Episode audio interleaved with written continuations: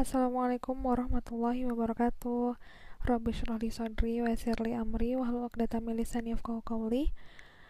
A'udzu billahi minasyaitonir rajim. Bismillahirrahmanirrahim. Ya Allah, sungguhnya aku berlindung kepadamu dari kelemahan, kemalasan, kepikunan, sifat pengecut, sifat kikir dan azab kubur. Ya Allah, berikanlah kepadaku jiwa ketakwaannya dan sucikanlah ia. Engkau adalah sebaik-baik yang mensucikan, Engkau adalah pemilik dan yang menguasainya. Ya Allah, sungguhnya aku berlindung kepada Engkau dari hati yang tidak khusyuk, dari jiwa yang tidak pernah kenyang, dari ilmu yang tidak bermanfaat, dan dari doa yang tidak diperkenankan. Ya Allah, sungguhnya kami telah menyampaikan, maka saksikanlah. Bismillahirrahmanirrahim. Untuk season kali ini, ingin membacakan sebuah buku yang mungkin temanya agak sedikit berbeda. Buku yang berkaitan dengan pernikahan. Di sini diambil dari buku Psikologi Pernikahan, Menyelami Rahasia Pernikahan karya Muhammad Iqbal. Penerbitnya dari Gema Insani. Um, ini mungkin lebih ke psikologi, jadi buku yang membahasnya dari pandangan seorang dosen psikologi gitu ya. Nanti akan dibacakan singkat tentang pengantar dari penulisnya, kemudian apa-apa saja yang berada dalam buku ini, dan semoga bisa terus membacakan buku ini sampai selesai. Gitu. Kebetulan ini buku baru juga, jadi um, penasaran isinya seperti apa. Kita mulai ya, Bismillahirrahmanirrahim. Ke pengantar penulis dulu. Masalah tentang pernikahan dan keluarga merupakan hal yang penting dalam sebuah negara. Sebagai struktur terkecil dalam masyarakat, keluarga menjadi tulang punggung bangsa dan melahirkan sumber daya manusia yang berkualitas. Bila keluarga bermasalah, ini akan berdampak pula pada kehidupan berbangsa dan bernegara. Sebaliknya, bila keluarga harmonis, ini akan melahirkan kehidupan yang bahagia dan sejahtera. Buku ini hadir sebagai jawaban atas permasalahan pernikahan dan keluarga yang terjadi di masyarakat. Sebagai seorang dosen yang mengajar mata kuliah psikologi keluarga dan sebagai praktisi konselor keluarga, saya mencoba menyajikan gambaran, ide-ide, serta gagasan dalam khazanah keilmuan psikologi keluarga. Peran ilmu psikologi sangat penting dalam menciptakan sebuah keluarga yang sejahtera. Ilmu psikologi memberikan keterampilan bagi pasangan suami istri untuk mampu menyelesaikan persoalan pernikahan dan keluarga yang sangat dinamis dan penuh dengan tantangan, hambatan, gangguan, serta ancaman yang datang baik dari dalam maupun dari luar. Buku ini menyajikan lengkap antara fakta, teori, dan pengalaman dalam menangani persoalan tentang pernikahan dan keluarga. Besar harapan saya agar buku ini dapat menjadi rujukan bagi para akademisi dan masyarakat dalam mengkaji tentang persoalan pernikahan dan keluarga, serta menjadi rujukan dalam menyelesaikan persoalan tentang pernikahan dan keluarga. Saya mengucapkan terima kasih kepada keluarga saya, pimpinan Civitas, Universitas beliau, kemudian asisten peneliti dan tim rumah konseling yang telah mendukung diterbitkan buku ini sebagai sebuah karya ilmiah yang bermanfaat dalam dunia pendidikan, khususnya keilmuan psikologi. Dan buku ini juga uh, menyampaikan beberapa daftar isi. Yang pertama tentang pernikahan dalam perspektif psikologi, kemudian perencanaan dalam pernikahan dan keluarga, pentingkah pendidikan pernikah, memilih jodoh dalam eh maaf, memilih jodoh pada era milenial, cinta dalam pernikahan, mengelola konflik dalam pernikahan dan keluarga, penyesuaian diri dalam pernikahan, tahapan dan perkembangan pernikahan, kepuasan dalam pernikahan, peran ayah dalam keluarga, keluarga dan kesehatan mental, pengaruh internet dalam pernikahan dan keluarga, selingkuh pada era digital, perceraian dalam perspektif psikologi, dan memperkuat ketahanan keluarga. Mohon maaf kalau agak-agak belibet gitu ya, saking bersemangatnya, semoga hanya karena itu gitu. Baik, um, Bismillahirrahmanirrahim. Untuk bagian pertama, izinkan membacakan uh, bab yang pertama dari daftar isi, yaitu pernikahan dalam perspektif psikologi.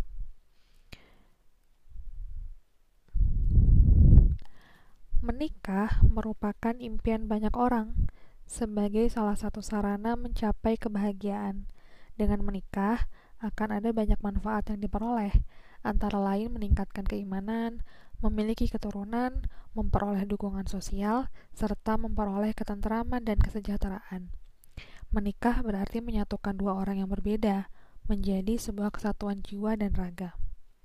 Menikah bukan hanya sebagai upaya mewujudkan impian dan tanggung jawab sosial kepada masyarakat dalam memberikan kontribusi yang positif untuk mewujudkan kesejahteraan, melainkan juga sebagai sebuah ibadah dan mentaati perintah agama.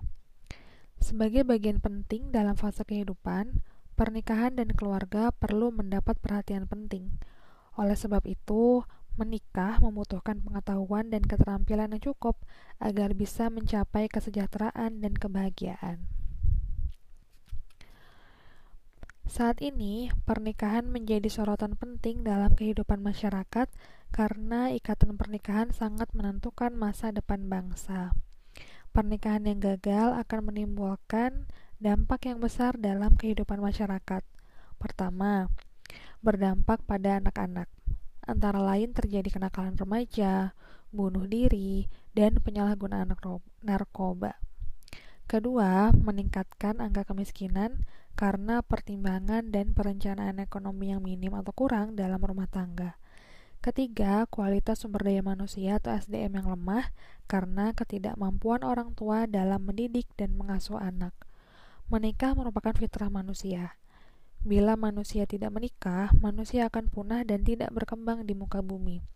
Serta akan banyak terjadi penyimpangan seksual dan perzinahan yang sudah tentu menimbulkan banyak masalah, baik dalam hal kelangsungan hidup, kesehatan, maupun perbuatan yang bertentangan dengan ajaran agama. Menikah adalah ibadah. Ini berarti jika seseorang sudah mampu dan berniat menikah dengan niat menjalankan ajaran agama, ia akan mendapatkan pahala dan dianggap sebagai sebuah ibadah.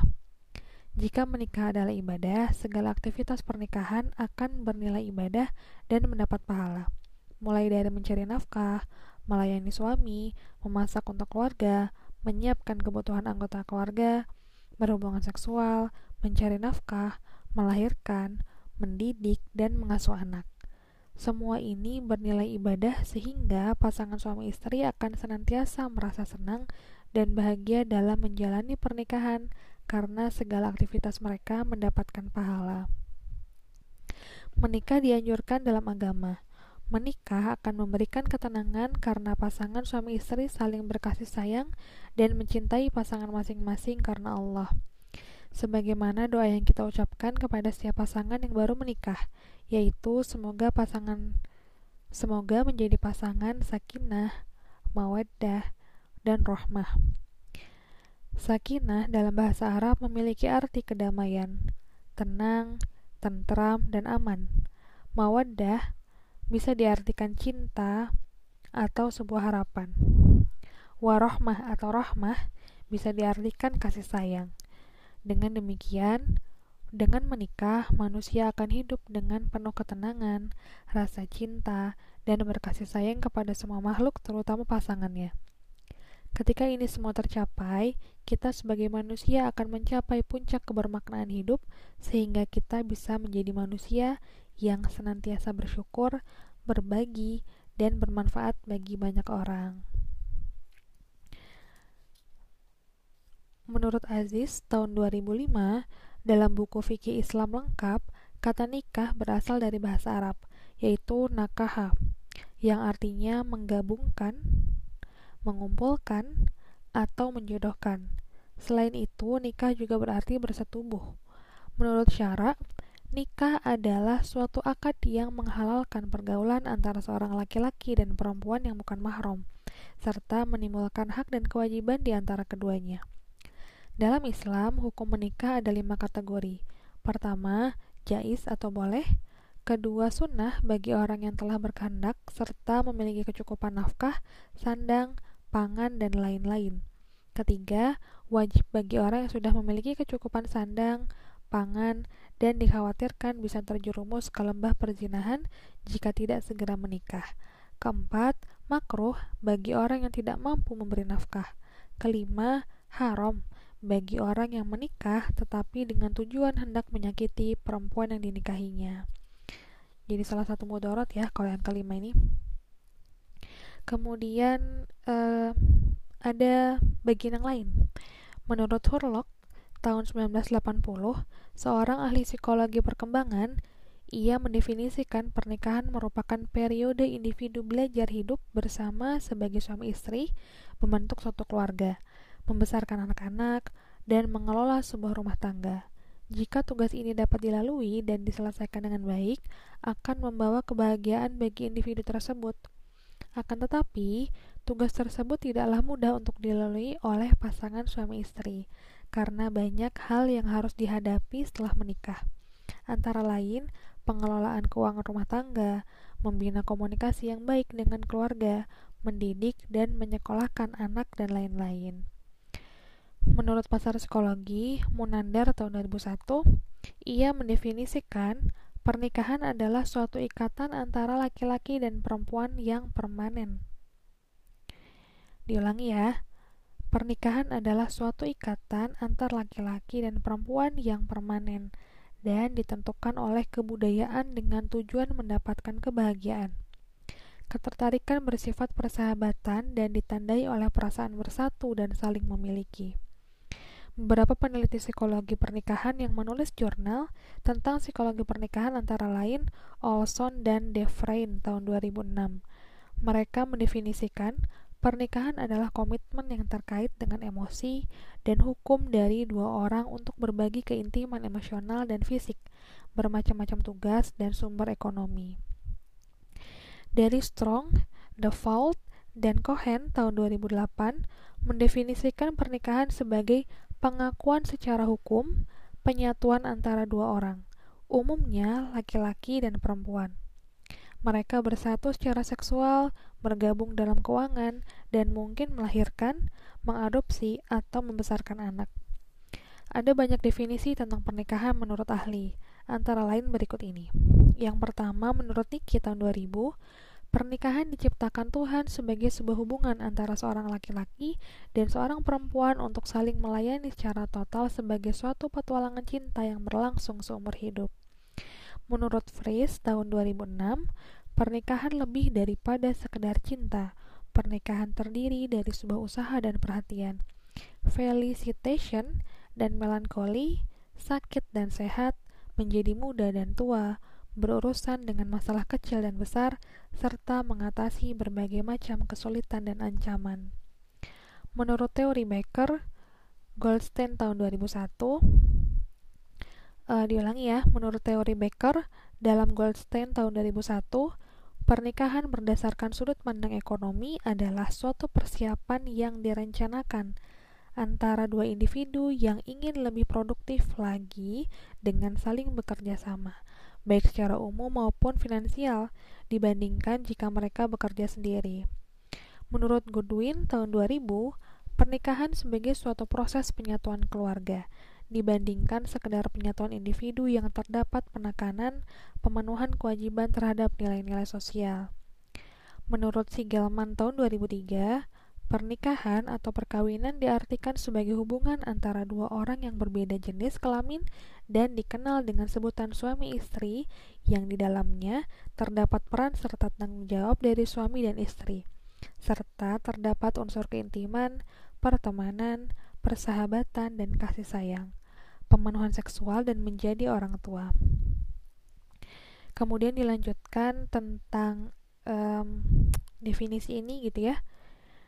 Di Indonesia, pernikahan atau perkawinan dijelaskan dalam Undang-Undang Nomor 1 Tahun 1974 Bab 1 Pasal 1 yang menyatakan bahwa perkawinan adalah ikatan batin antara seorang laki-laki dengan seorang perempuan sebagai suami istri dengan tujuan membentuk keluarga yang bahagia dan kekal berdasarkan ketuhanan yang Maha Esa. Apakah ilmu psikologi itu? Menurut definisi ilmiah, ilmu psikologi adalah suatu studi yang mempelajari perilaku dan proses mental yang bertujuan untuk memahami dan memprediksi perilaku manusia dengan demikian, definisi psikologi pernikahan adalah salah satu bidang dalam ilmu psikologi yang mempelajari tingkah laku manusia serta kondisi mental seseorang yang berhubungan dengan interaksi dan dinamika dalam pernikahan. Berdasarkan uraian tersebut, dapat didefinisikan bahwa pernikahan dalam perspektif psikologi adalah sebuah ikatan yang sah dalam hukum negara dan agama, yang dilakukan pasangan laki-laki dan perempuan yang berbagi peran untuk menjalankan rumah tangga dalam rangka memenuhi tuntunan agama dan kebutuhan hidupnya, yaitu berupa cinta, kasih sayang, ketenteraman, keamanan, dan seksual agar bisa mencapai kebahagiaan. Mungkin itu dulu untuk bagian yang pertama ini masih bagian awal, masih bagian dasar dari psikologi pernikahan atau pernikahan dalam perspektif psikologi itu seperti apa. Insya Allah kita lanjutkan di episode yang kedua pada sesi buku ini. Semoga bisa bermanfaat. Assalamualaikum warahmatullahi wabarakatuh.